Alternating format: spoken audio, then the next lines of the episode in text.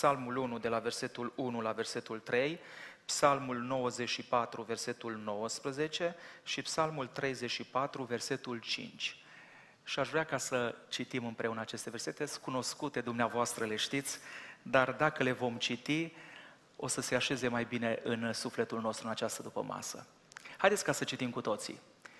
Ferice de omul care nu se duce la sfatul celor răi, nu se oprește pe calea celor păcătoși și nu se așează pe scaunul celor batjocoritori, ci își găsește plăcerea în legea Domnului și zi și noapte cugetă la legea Lui. Așa. Haideți să citim Psalmul 94, versetul 19. Da? Haideți să citim. Gânduri negre se frământă cu grămada în lăuntrul meu, mângâierile tale îmi înviorează sufletul. Și Psalmul 34 cu versetul 5. Haideți să citim. Când îți întorci privirile spre el, te luminezi de bucurie și nu ți se umple fața de rușine. Amin. Haideți să reocupăm locurile. Mă bucur să ne revedem în această dupămasă cu fiecare dintre dumneavoastră. Îi mulțumesc fratelui Nelu pentru invitație, îi mulțumesc și cumnatului Timotei care m-a dus cu mașina și duminică și acum. Și aș vrea în această dupămasă să intrăm și să avem așa, n-aș spune neapărat o discuție, dar cel puțin câteva interacțiuni pe o temă pe care am intitulat-o Lupta la nivelul gândurilor. Știu că nu se prea vorbește așa cum o să vorbim noi. O să încerc, cu ajutorul Domnului, să fiu cât de clar și pe alocuri probabil provocator, căci e posibil să spun anumite lucruri la care poate unii dintre noi nu ne-am gândit până acum. Dar vreau să vă rog ceva. Indiferent ce spun, gândiți, filtrați prin cuvântul lui Dumnezeu și încercați să aplicați și să vedeți dacă ceea ce s-a spus în conformitate cu adevărul și produce o schimbare în viața noastră. După cum spunea și fratele Nelu, de ceva perioadă încerc ca să-i ajut pe cei care trec prin momente mai grele, mai delicate. Spuneam și duminică, nu-i întotdeauna ușor, că nu ține numai de mine, ține și de cei care trec prin momente delicate. Și am realizat ceva. Nu mai judec pe nimeni. De fapt, asta e un lucru de bază. Dar nu putem să ne judecăm unii pe alții, mai ales când trecem prin momente delicate, pentru că nu putem înțelege prin ce trece cealaltă persoană. Nu putem nici simți prin ceea ce trece cealaltă persoană. Cu atât mai mult să credem că avem noi soluțiile întotdeauna cele mai bune. Momentele în care vine cineva și spune, Călin, nu mai simt nimic, cred că mi-am pierdut mântuirea și mă simt atâta de vinovat. Nu-s rare, îs dese. Momente în care vine cineva și îți spune, mă îngrozesc gândurile care îmi vin în minte și mă întreb, oare ce se întâmplă în capul meu? Și oamenii îs confuzi, nu știu în primul rând de ce se întâmplă, în al doilea rând, oare ce se întâmplă, e ceea ce ei gândesc, e ceea ce vine de afară, e ceea ce vine dinăuntru, oare de ce se întâmplă? Spuneam și duminică, unii stau în prezența multora, dar în mintea lor frământ așa de multe lucruri. Și dacă ar exista doar o persoană, una, care să poată să-i asculte și să nu-i judece înapoi, ci doar să spună și să fie ascultați, poate e cel mai bun lucru care se poate face.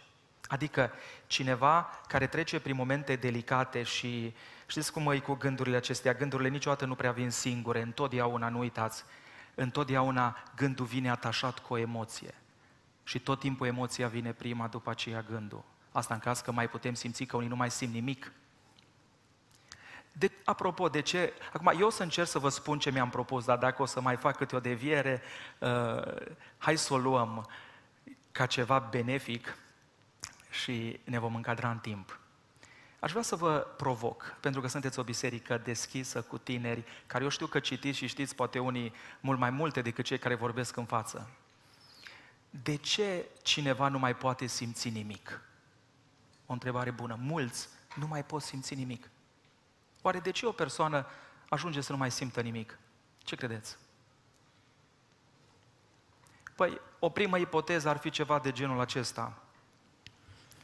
De mic i s-a spus că ce simte e rău și ar face bine să nu simtă nimic.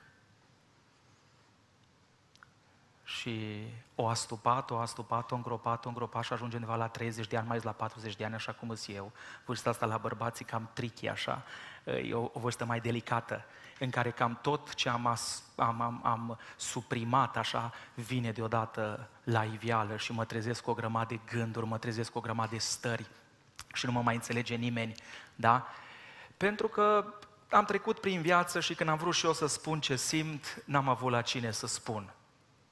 Și am înțeles că sentimentele și nevoile mele zrele și mai bine nu le spun. Și ascultați-mă, aici vreau să fac doar afirmația asta.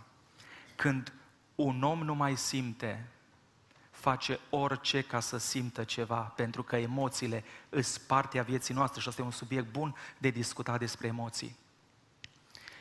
Când nu mai simțim, suntem goi și am face orice să simțim.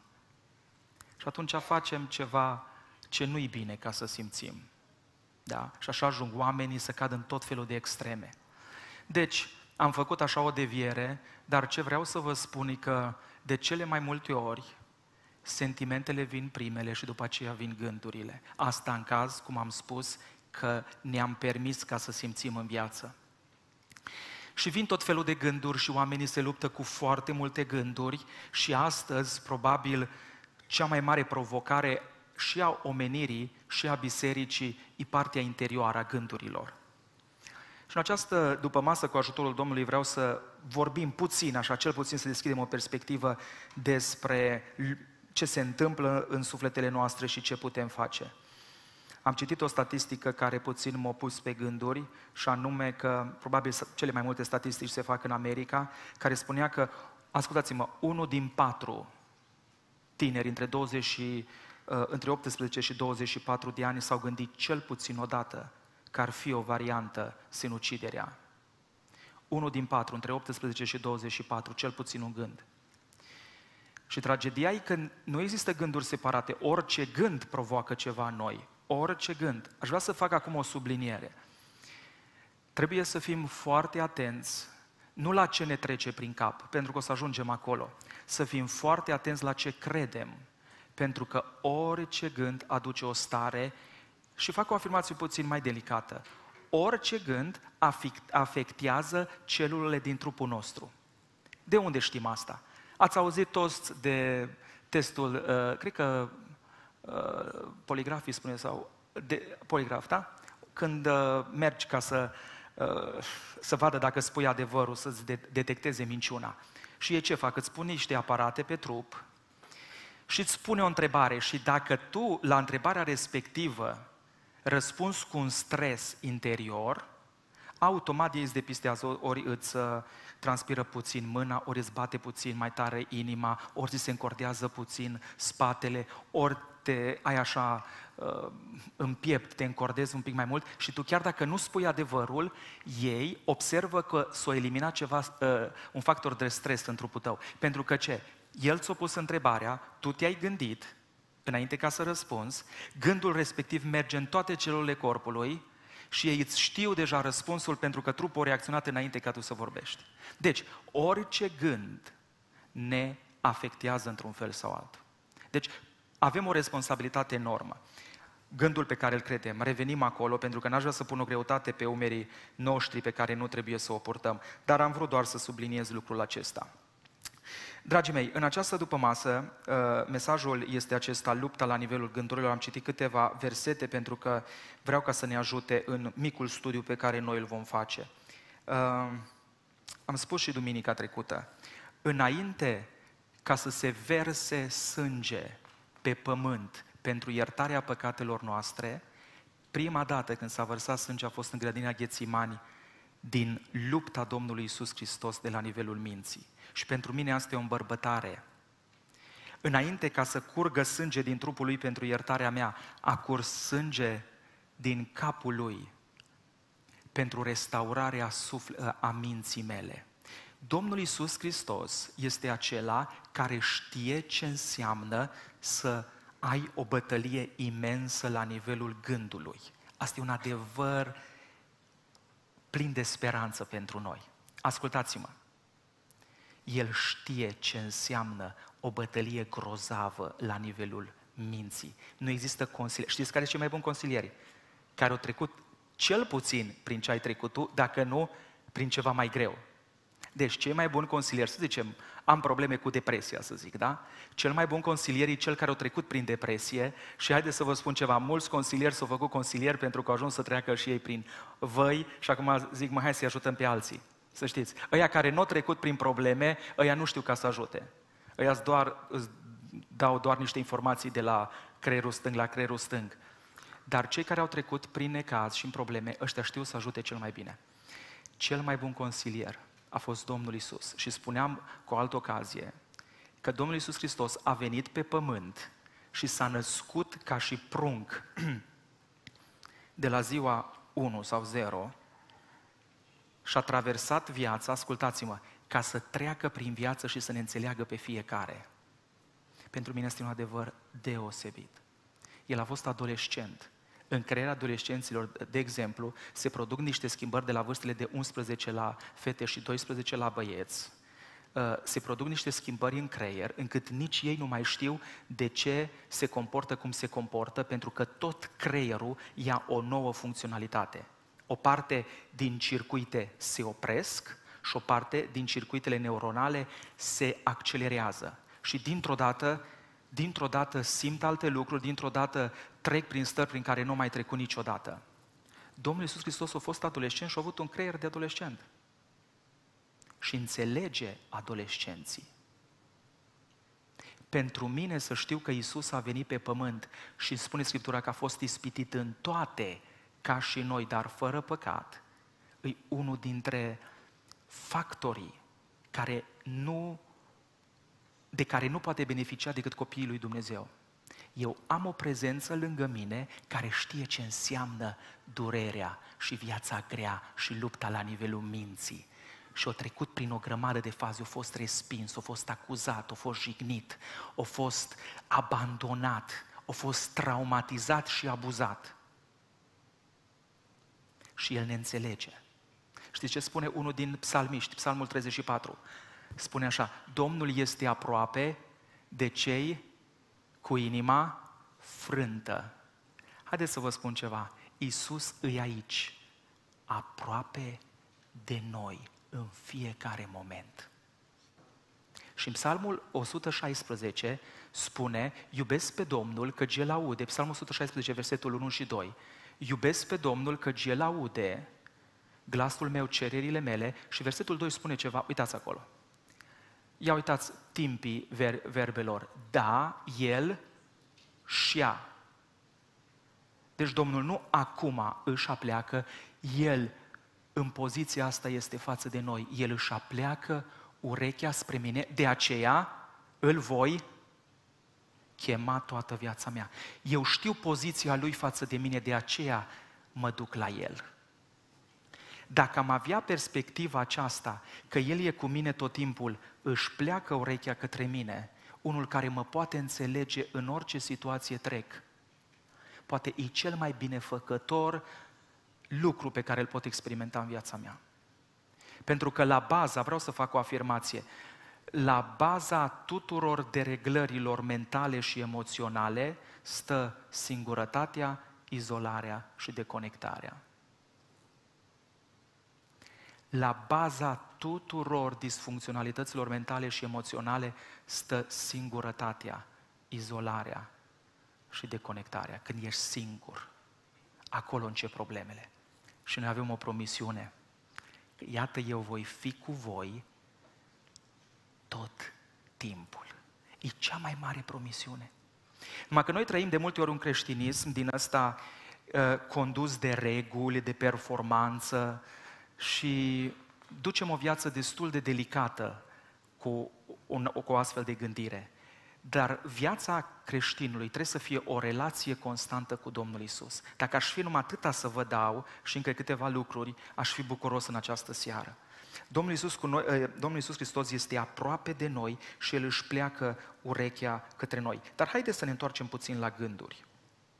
Am citit Psalmul 1 și aș vrea să vi-l aduc puțin dintr-o altă perspectivă.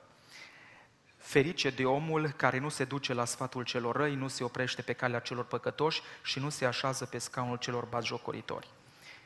Vă rog să privim la aceste versete, nu ca la o relaționare cu lumea exterioară, ci ca la o relaționare cu lumea interioară.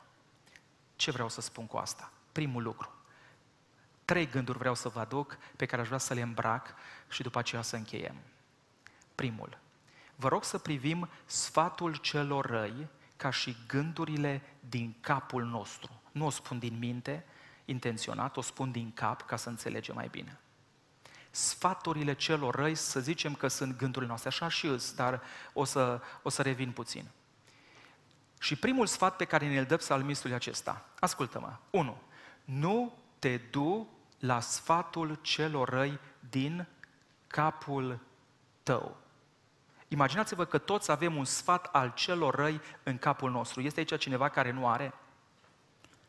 De obicei, sfatul celor răi se adresează la 3 categorii. 1. Cum ești tu? De obicei, sfatul celor răi din capul meu, știi care e? Nu ești destul de bun. Când o să termin predica, primul gând care o să-mi vină, ai greșit acolo, nu a fost bine destul, nu a fost bine destul. Încep să aud câteva din astea. Mi se întâmplă de fiecare dată. De fiecare dată. Cu privire la mine, cu privire la alții, de obicei, gândurile mele care îs ceva de genul nu cred că o să fie acceptat. Nu te înțelege nimeni.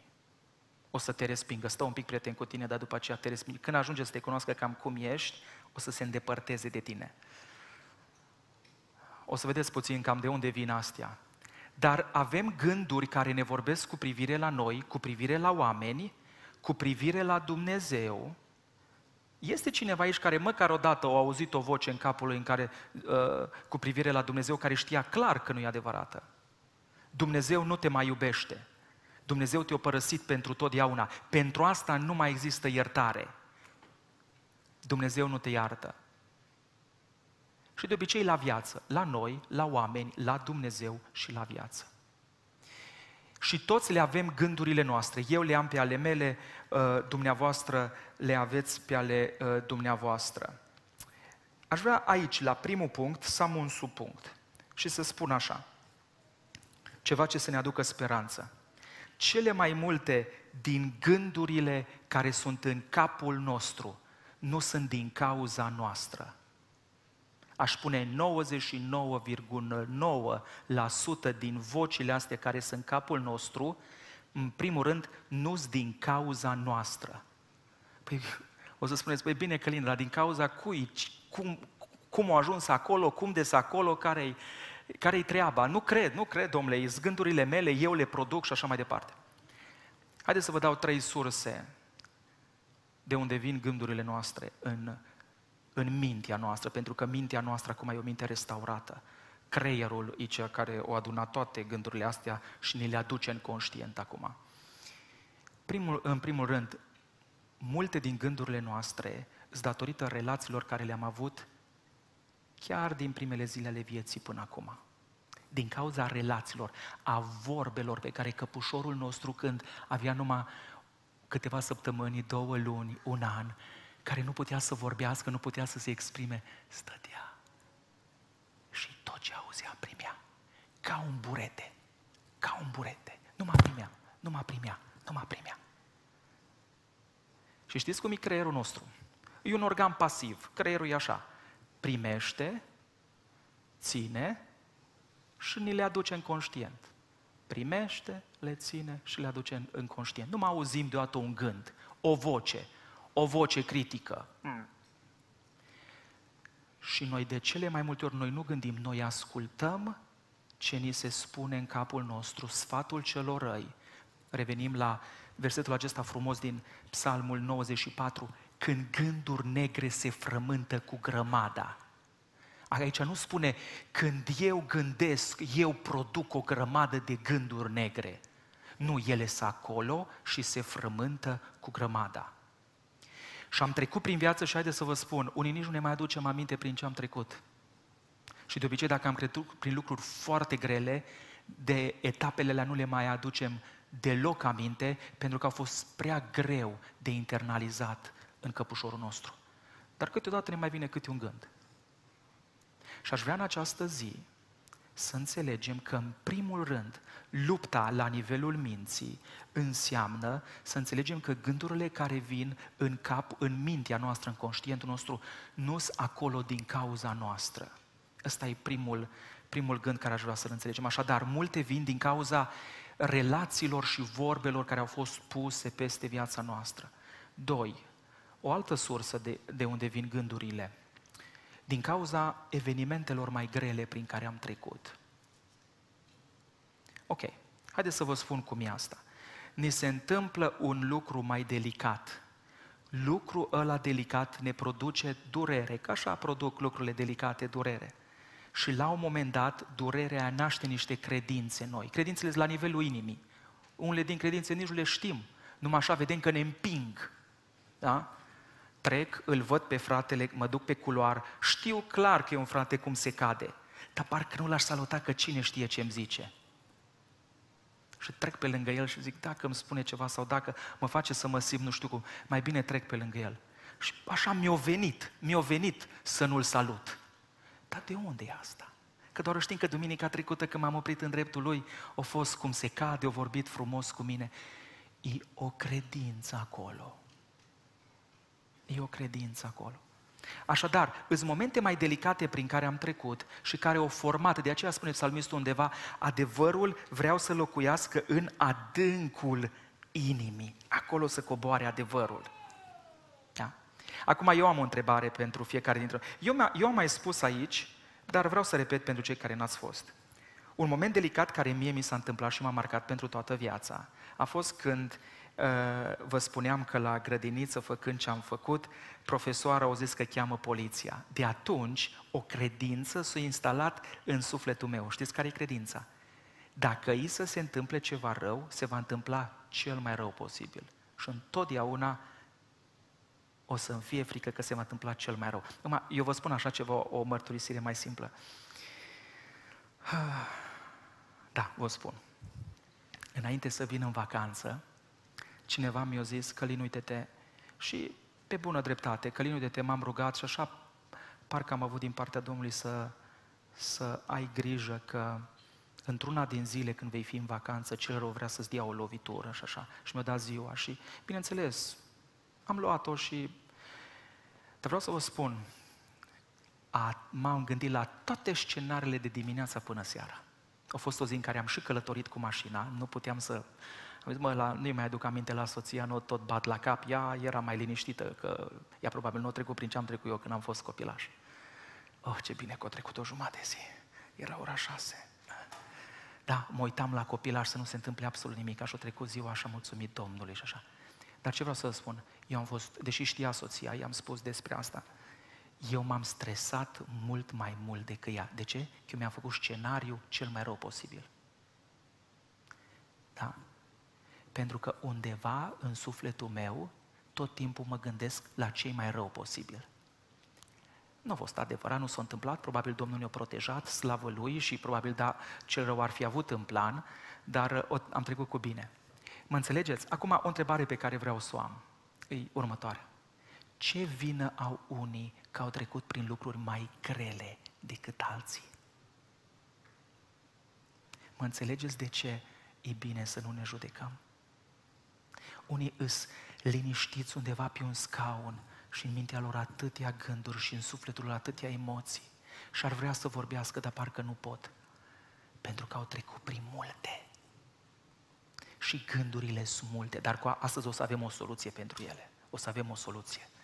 O soluție bună, eu vă spun, pregătiți-vă că e ceva deosebit din partea lui Dumnezeu. Ceva ce n-am știut neapărat în felul acesta, dar după ce am știut am început să practic și a fost, slavă Domnului, foarte restaurator. Dragii mei, care-i vina unora că au trecut prin momente foarte grele? Care-i vina lor? N-au nicio vină. Și trei, de unde vin gândurile acestea care nu vin din partea noastră, bineînțeles sunt gânduri care vin din partea lui Dumnezeu și așa, dar vine și diavolul. Și diavolul ne minte și m-a întrebat cineva, nu știu, cum le deosebim, care-s gândurile de la diavol, care-s gândurile care vin din inimile noastre zdrobite? Nu știu să vă dau neapărat o soluție, dar cred ceva. Când e de la diavol și simțim că e presiunea celui rău, Biblia spune așa, supuneți-vă lui Dumnezeu, adică adevărului Lui, și împotriviți-vă și El va fugi. Când simțiți că un gând e de la diavol, îmbrăcați-vă sau așezați-vă sub autoritatea Domnului Iisus. Spune în Efeseni 1 că Domnul Iisus Hristos stă mai presus de orice domnie și stăpânirea celui rău. Și noi când am înviat, noi am intrat în El, da, Efeseni 2 spune că am intrat în El, Efeseni 1 spune că mai presus de orice domnie. Intrăm sub autoritatea asta și de sub autoritatea Domnului Iisus poruncim oricărui duh să se oprească și să plece, că avem autoritatea Lui peste viața noastră. Și dacă e de la diavol, gândul respectiv se va opri. Dacă nu se oprește, e prea posibil să fie dintr-o inimă rănită care are nevoie de vindecare. Duhurile nu au putere în prezența celor credincioși. Trebuie să se oprească, pentru că asta spune Cuvântul lui Dumnezeu și asta spune și practica. Noi trebuie să credem Cuvântul lui Dumnezeu, să nu ne fie frică ca să ne îmbrăcăm în autoritatea asta. Și noi ca și copii trebuie să ne asumăm și să mergem înainte în autoritatea pe care Dumnezeu ne-a dat-o. Așadar, 1.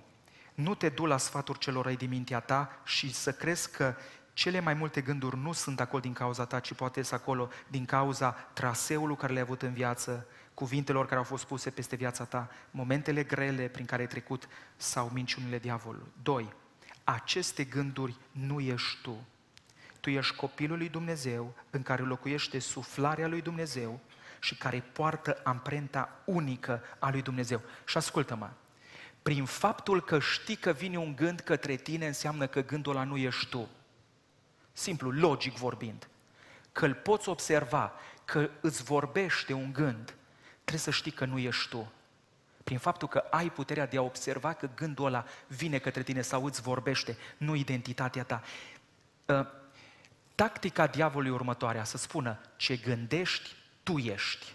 El vrea să-ți spună un gând și să creadă că tu ești cel care gândește așa.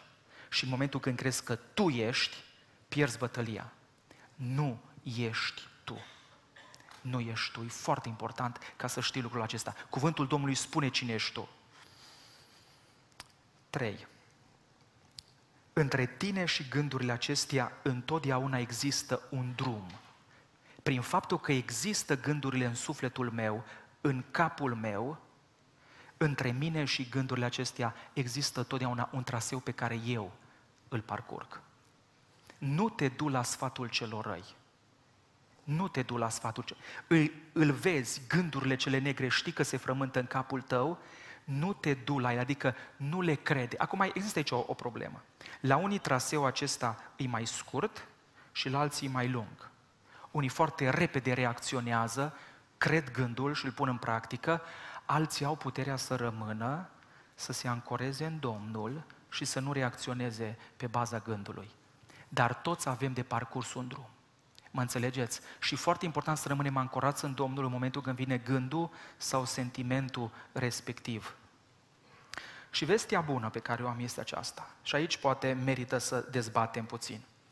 Lupta noastră nu este ca să facem ca aceste gânduri să dispară, ci lupta noastră este să le facem aceste gânduri să fie roabe. Și aici e cheia. Acum, spuneți-mi, ca și mine, n-ați fost și dumneavoastră, toată ziua vreau să fac gândurile astea să dispară. Și mă luptam toată ziua să dispară. Și în loc să-mi îndeplinesc lucrarea pe care o am, eu vreau să fac gândul ăsta să dispară din mintea mea. Dar uitați ce spune 2 Corinteni, capitolul 10, cu versetul 5. Dumneavoastră îl știți. 2 Corinteni 10:5. Uitați, noi răsturnăm izvodirile minții și orice înălțime care se ridică împotriva cunoștinței lui Dumnezeu. Și orice gând, ce facem? Spuneți-mi dumneavoastră, îl facem cum? Îl facem cum? Rob ascultării de Hristos. Haideți să spun eu într-un alt fel. Orice gând îl facem rob ascultând de Iisus. Acum am o întrebare. Un rob, prin faptul că e rob, mai este în locul respectiv? Este acolo, robul e acolo. Da? Nu a dispărut robul, doar eu l-am făcut rob. Cum? Eu vă mai întreb o dată pe dumneavoastră. Cum facem un gând rob, conform acestui verset? Ascultând de Iisus. Ceva de genul ăsta. Vine vocea și îmi spune, nu-l mai crede pe fratele, îi un fariseu, Dumnezeu nu te mai primește, ai făcut asta, Dumnezeu nu te mai primește, nu ești o soție destul de bună, pentru că, mă rog, o grămadă de gânduri care pot ca să vină, da? Cum pot face eu acest gând rob? Luptându-mă cu el, du-te de aici, du-te de aici. Da, dacă e un gând din partea celui rău, mă ridic în autoritate, îi poruncesc ca să se oprească și să plece. Și gândul va pleca, Duhul va pleca. Dar dacă îi din capul meu, dacă e dintr-o inimă rănită, să-l fac rob, nu-i să mă lupt, pentru că nu voi putea să-l opresc pe loc. Ce va trebui să fac, îi, în timp ce îmi spune asta, să-mi întorc privirea către Domnul și să ascult ce Domnul îmi spune. Și în momentul când fac asta, gândul acesta nu mai are putere. Când spuneam asta prima dată bisericii, pentru mulți a fost cel mai aducător de speranță adevăr la nivelul minții. Pentru că sunt persoane care se luptă de ani de zile cu anumite gânduri. Și din punct de vedere neurobiologic, cu cât îi dai atenție mai mult la un gând, crește și devine mai mare. Și te stresezi și devine mai mare și îți cuprinde toată ființa ta, cum am spus, toate celulele tale. Și mai este ceva. Se prea întâmplă ca gândul ăsta să-ți spună ceva și tu să te întâlnești cu cineva care să-ți confirme că așa îi. Și atunci zice, e adevărat, domnule, e adevărat. Și vine diavolul și zice, yes! L-am folosit pe ăla ca să te facă pe tine să crezi credința asta. Pe tine te-am rezolvat, te-am pus acolo. În cel mai rău caz, mai mergi la biserică, gata, nu te mai implici, stai deoparte, stai deoparte. Și așa se poate în absolut orice domeniu. Și vine Domnul și nu ăsta e singurul verset, vom mai merge la câteva versete. Orice gând îl facem rob, ascultând de Iisus. În contextul stresului, îngrijorării și anxietății din Matei, capitolul 6, cred că dacă era scrisă Scriptura acum, în loc de îngrijorare, acolo Matei zicea anxietate, anxietate generală, fobii, trecea toate listele de disfuncționalități mentale care sunt astăzi, nu scria numai îngrijorare și așa. Vine și trage o concluzie la final, Domnul Iisus, și spune așa. Când treceți prin astfel de lucruri, faceți un lucru. Căutați mai întâi. Când vine îngrijorarea, când vine stresul, când vin gândurile, nu o să ai cu ce să te descurci și nu o să reușești. O grămadă de lucruri acolo în Matei. Căutați mai întâi ce? Știți ce înseamnă împărăție? Domnul Iisus Hristos când vine și spune, pocăiți-vă căci împărăția celor este aproape, adică e la o distanță de mână. Îs eu lângă voi. Eu sunt lângă voi. Când treci prin probleme, când vin gânduri, când apasă, când gândurile sunite cu sentimentele și parcă, uite, așa vin și te lovesc. Primul lucru, caută împărăția, caută-L pe Iisus care e lângă tine în momentele acelea. Ascultă-mă. Medicamentele pe care le prescriu psihiatrii și eu sunt de acord, nu vorbesc împotriva medicamentelor. Și cred că în anumite momente trebuie unii ca să ia medicamente, ca să poată să traverseze un pic, ca să iasă din situația. Se prescriu ca să ridice în creierul nostru nivelul de serotonină și încă alți neurotransmisători. Dar știți ce ridică cel mai bine nivelul nostru de serotonină și de oxitocină și așa mai departe? Prezența unei persoane care ne înțelege și ne acceptă. Și asta n-are lumea. Că nu tot timpul, poate soțul mă înțelege, dar nu tot timpul cu mine acasă, soția mă înțelege, dar nu tot timpul acolo. Păstorul mă înțelege, dar nu pot să-l țin toată ziua la telefon, că săracul are o grămadă de lucruri. Dar când stai cu cineva care te înțelege, ți se ridică toate funcționalitățile pe care Dumnezeu le-a creat ca să funcționeze într-un anumit mod. Și acum eu vreau să vă spun lucrul acesta vouă. Și acum am așa o întrebare. Oare câți începând din această seară vom dezvolta practicarea prezenței Domnului Iisus cu noi tot mai mult și tot mai mult?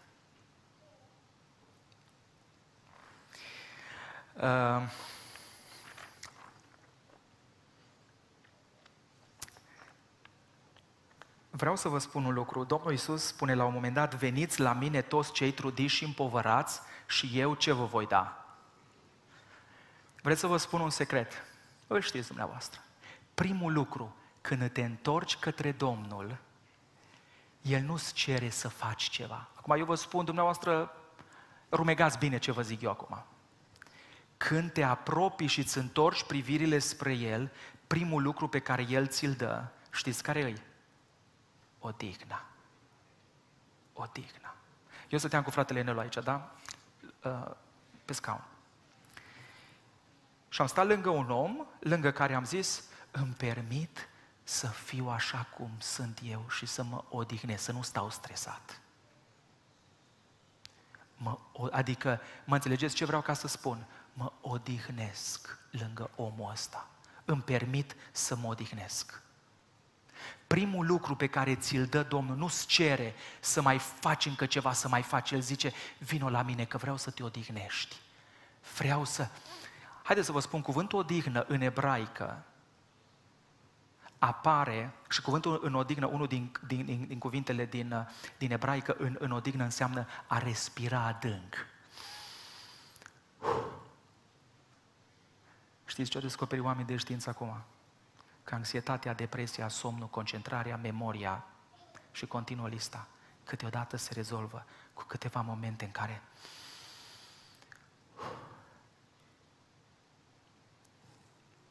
și Domnul vine și spune: auzi, în prezența mea poți să te odihnești.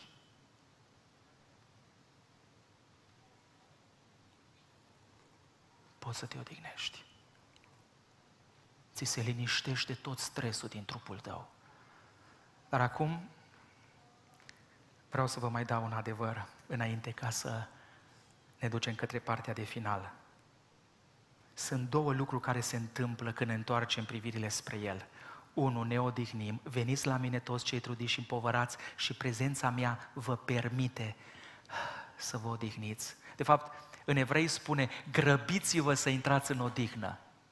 Mă auziți? Sunt două lupte pe care noi trebuie să le, apropo de tema asta, sunt două lupte pe care trebuie să le ducă creștinul. Un mare. Lupta credinței, adică care credința că Iisus e lângă mine, și să mă grăbesc să intru în odihnă, cât de mult în odihnă asta. Da?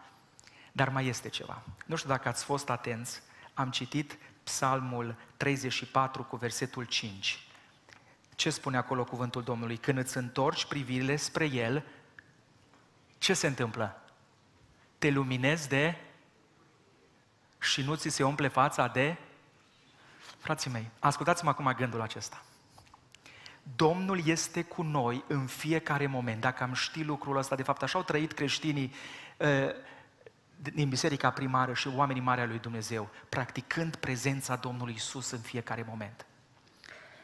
Dar vreau să vă mai spun un adevăr. El e bucuros să fie cu noi și lângă noi. Eu aș face un exemplu aici. Nu-l facem, lăsăm așa. Mergeți acasă.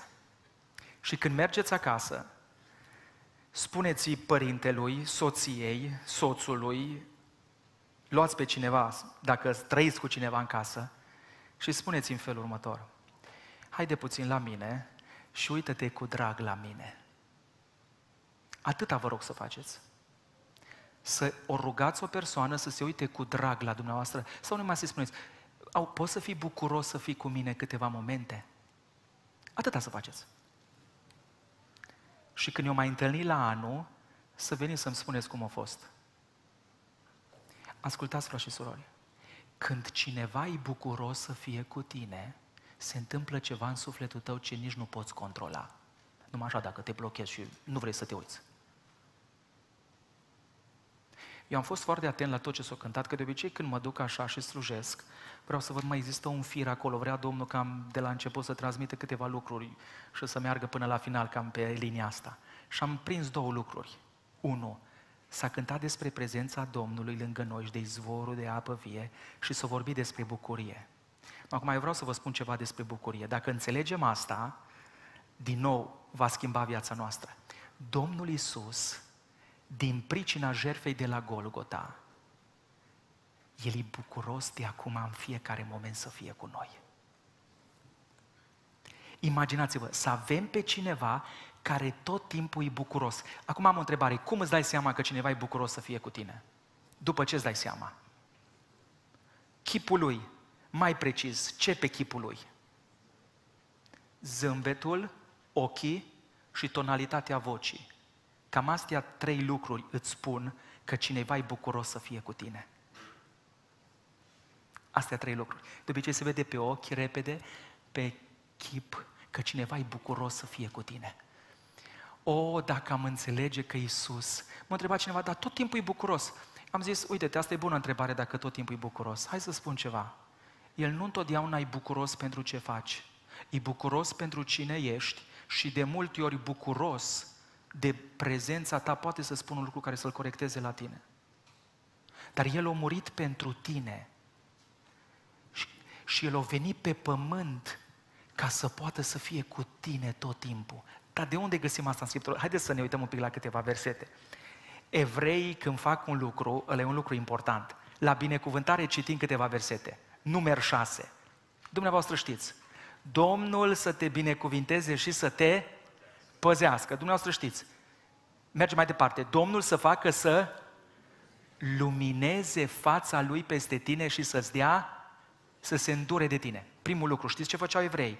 Și ziceau așa, eu mă rog pentru pruncul meu ca fața lui Dumnezeu să lumineze peste el, pentru că atunci când pruncul meu simte asta, experimentează îndurare. Cuvântul acolo e har. Ascultați-mă, când cineva e bucuros să fie cu tine, tu simți har în suflet. Și după aceea spune, Domnul să-și înalțe fața peste tine și să-ți dea... Știi cum făceau evrei? Prima dată luau așa pruncul și ziceau și a doua oră, ca și cum Domnul să te poarte pe brațele Lui, fiind bucuros cu tine și așa tu vei experimenta pacea. Frații mei, din punct de vedere neuroștiințific se spune așa, că în creierul nostru există un centru al bucuriei și dacă am avut o persoană care a fost bucuroasă să fie cu noi, în primii ani de viață, s-a dezvoltat în noi o reziliență încât putem face față și în traume mai ușor. Unii n-au avut, nu-i vina lor, dar îl avem acum pe Domnul, care El e cu noi, vrea să ne dea odihnă și e bucuros să fie alături de noi. Uite ce spune Psalmul 80 cu versetul 3. Aș vrea ca să punem Psalmul 80 cu versetul 3. Ridică-ne, Dumnezeule, fă să strălucească fața Ta și vom fi scăpați. Uite care a fost rugăciunea Domnului Iisus din Ioan, capitolul 17 cu versetul 13. Aș vrea să punem rugăciunea Domnului Iisus. Dar acum eu vin la tine și spun aceste lucruri pe când încă sunt în lume, pentru ca să aibă în ei bucuria mea deplină. Frații mei și surorile mele, mă duc deseori acasă și când sunt momente grele, închid ochii și zic, Doamne, eu știu că Tu ești cu mine și ai făcut atât de multe pentru mine și știu că Tu ești bucuros să fii cu mine și stau și meditez ce înseamnă asta, ca Iisus să fie bucuros, să fie cu mine. Știți ce a făcut Iisus ca să poată să fie cu mine? Tot! Eu ca părinte aș fi în stare să fac multe ca să știu că îmi pot ajuta pruncul. Domnul a făcut mult mai multe ca să fie împreună cu noi. Cum vă explicați ceea ce se scânta sau ceea ce spune Pavel? Bucurați-vă întotdeauna, iară zic bucurați-vă. Bucuria e un aspect relațional. Nu e o stare de euforie care neagă realitatea, nu. Trec prin probleme, dar am pe cineva care e bucuros să fie alături de mine și pentru că El e alături de mine și știu că e bucuros să fie împreună cu mine, pot să trec în viață, pot să mă duc înainte. Vă rog, începând de astăzi, să umblați în părtășie cu Domnul și să știți, aș mai citi multe alte versete pe care aș vrea să vi le aduc înainte, dar mai am un verset pe care vreau să vi-l spun înainte să mergem mai departe. Psalmul 4 cu versetul 6 spune așa: mulți zic, cine ne va arăta fericirea? Eu însă zic, uite acolo, fă să răsară peste noi lumina feței tale, Doamne, și mergem mai departe. Tu îmi dai mai multă bucurie în inima mea decât au ei când li se înmulțește rodul grâului și vinului. Adică, haideți să spun ceva. Omul care umblă cu Iisus și știe că Iisus e bucuros ca să fie cu el, experimentează o bucurie mai mare decât oamenii care au bani. S-a făcut un studiu în Londra. Ăsta e studiu. Pentru cine vrea, îi trimit articolul științific. Și se spunea așa: modul cum interpretează cineva când cineva e bucuros să fie cu el e ca și cum ar primi o sumă foarte mare de cash. Exact același lucru se întâmplă în creier. Prezența unei persoane care e bucuroasă să fie cu tine îți liniștește stările de stres, de anxietate. E un medicament. E un medicament pur și simplu. Mergeți acasă și vedeți. Și acesta este Domnul nostru care este alături de noi. Așadar, facem o recapitulare. Gânduri negre se frământă cu grămada, sfaturi celor răi îmi spun tot felul de mesaje. Eu îmi întorc privirea spre Domnul, care îmi dă prima dată odihnă, îmi permite să mă odihnesc în prezența Lui. Îmi spune că e bucuros să fie cu mine. Știți de ce? Haideți să vă spun de ce. Pentru că El ne-o crea să fim cu El pentru totdeauna. Cum să nu fie bucuros să umble cu tine acum când ți-e greu?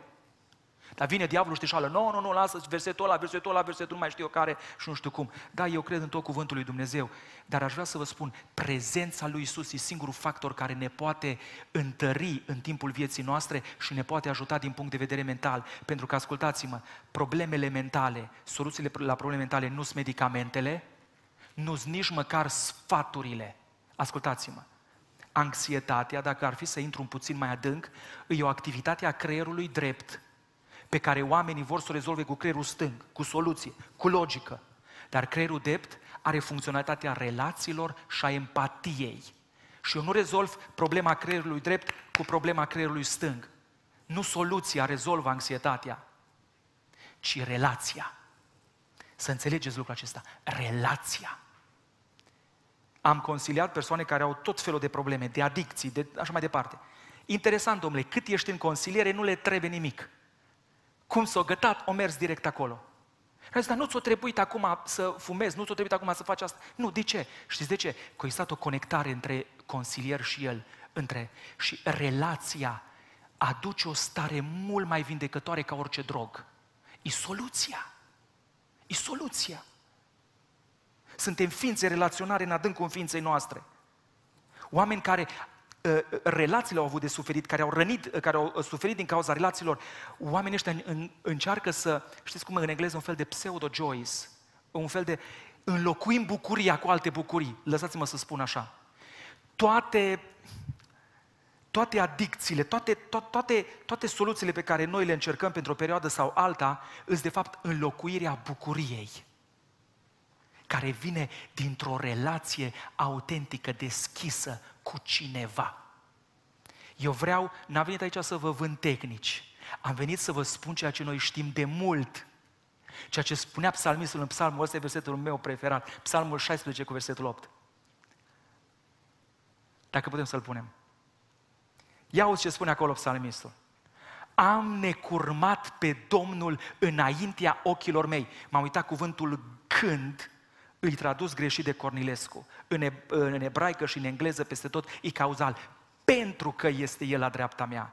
Uitați-vă, eu nu mă clatin.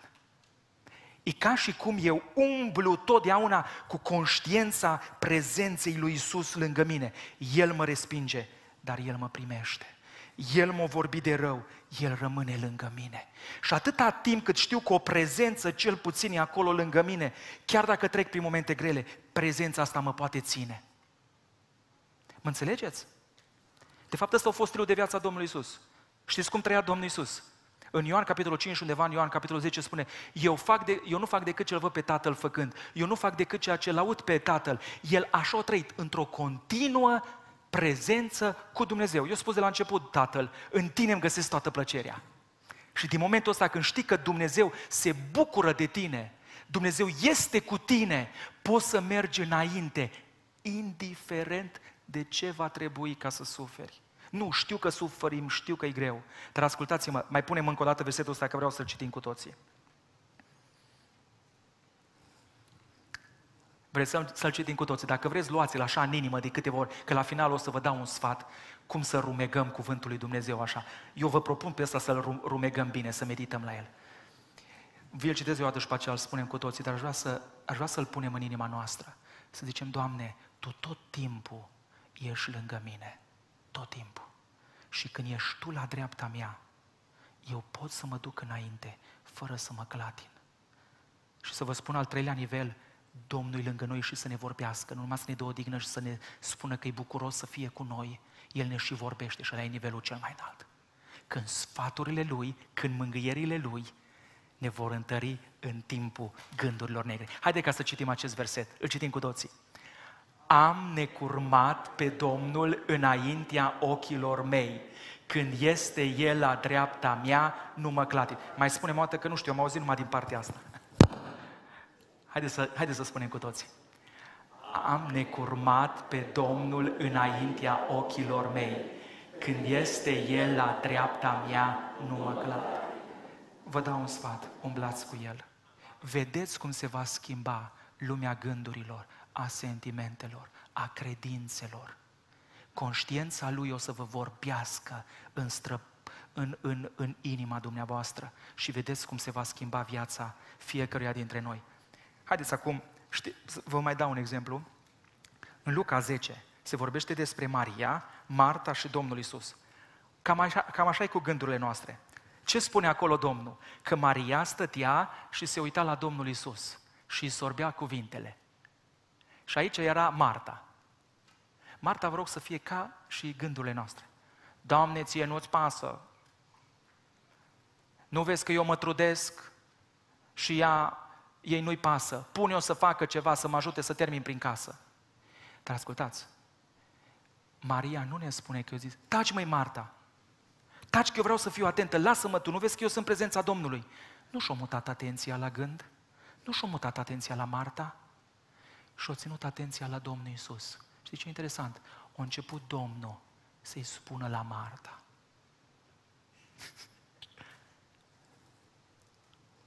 Pentru că orice cuvânt venit din partea lui Dumnezeu atât ai de puternic, încât poate El să dizolve pe loc gândul ăla. Nu eu îl dizolv, Domnul.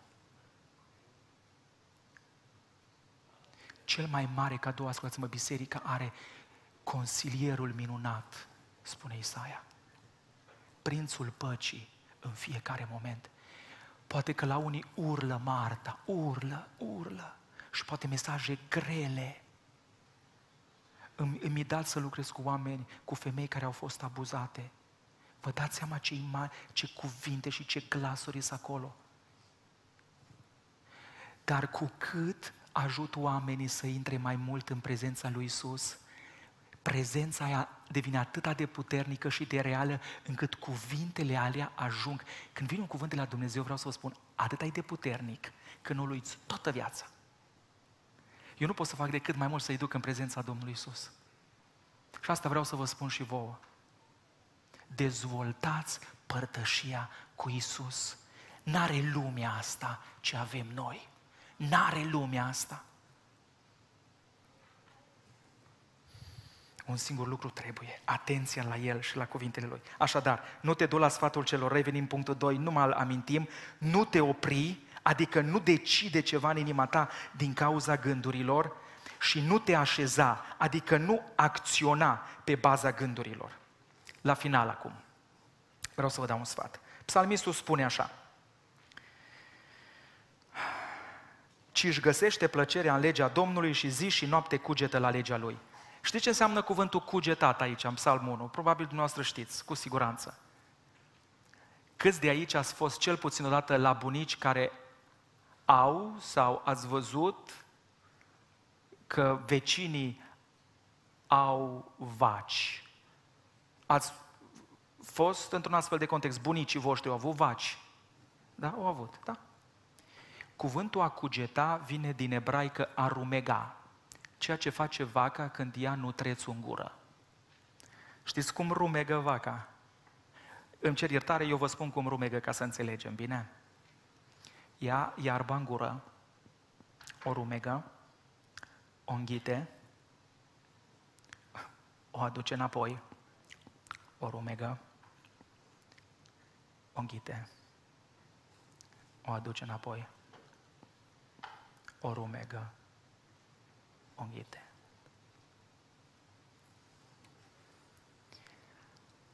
Exact așa trebuie să facem noi cu cuvântul lui Dumnezeu, care fie vine din gura lui Dumnezeu în părtășie, ori ne vine prin cuvântul scris. Și vă dau o sugestie acum la final. Mergeți acasă și luați cele 5 voci care sunt cele mai întâlnite în cap. Că fiecare ne le știm care îs. 5. Și în dreptul la fiecare luați adevărul lui Dumnezeu. Să vă spun eu la care am luat adevărul lui Dumnezeu. Fiind slujitor, am fost băiat bun așa când am fost mic, n-am făcut prea multe prostii, dar am purtat o povară prea mare, am încercat să fiu pe placul tuturor.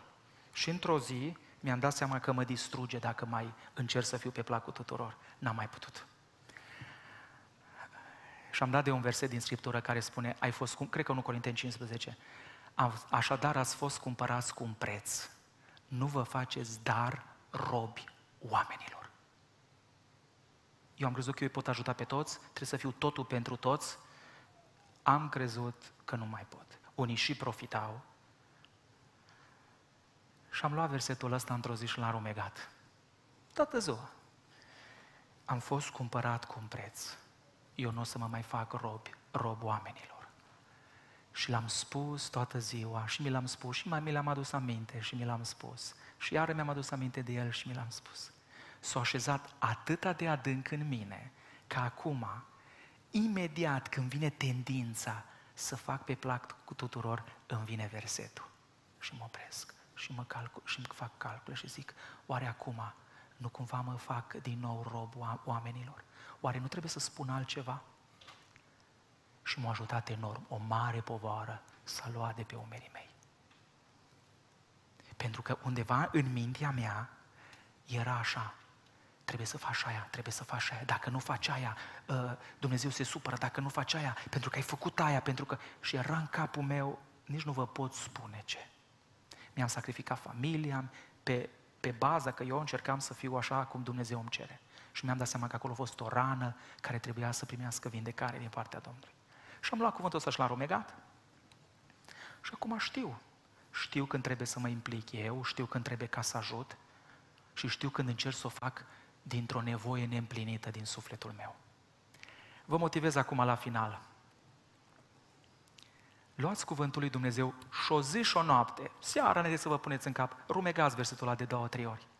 Și vă garantez că după ce l-ați așezat bine în gândul dumneavoastră, veți putea să trăiți biruitor asupra vocii acelea care vine. Mă rog aceste gânduri să fi fost de folos. Dorința mea pentru dumneavoastră, pentru Biserica Poarta Cerului, îi să intrați în părtășie cu Domnul tot mai mult, să simțiți odihna Lui, bucuria de a fi împreună cu voi și sfaturile care vin din partea Lui și veți vedea nu doar că vom fi biruitori la nivelul minții, o să avem o viață de biruință. Și zic Domnul să ne ajute. Amin.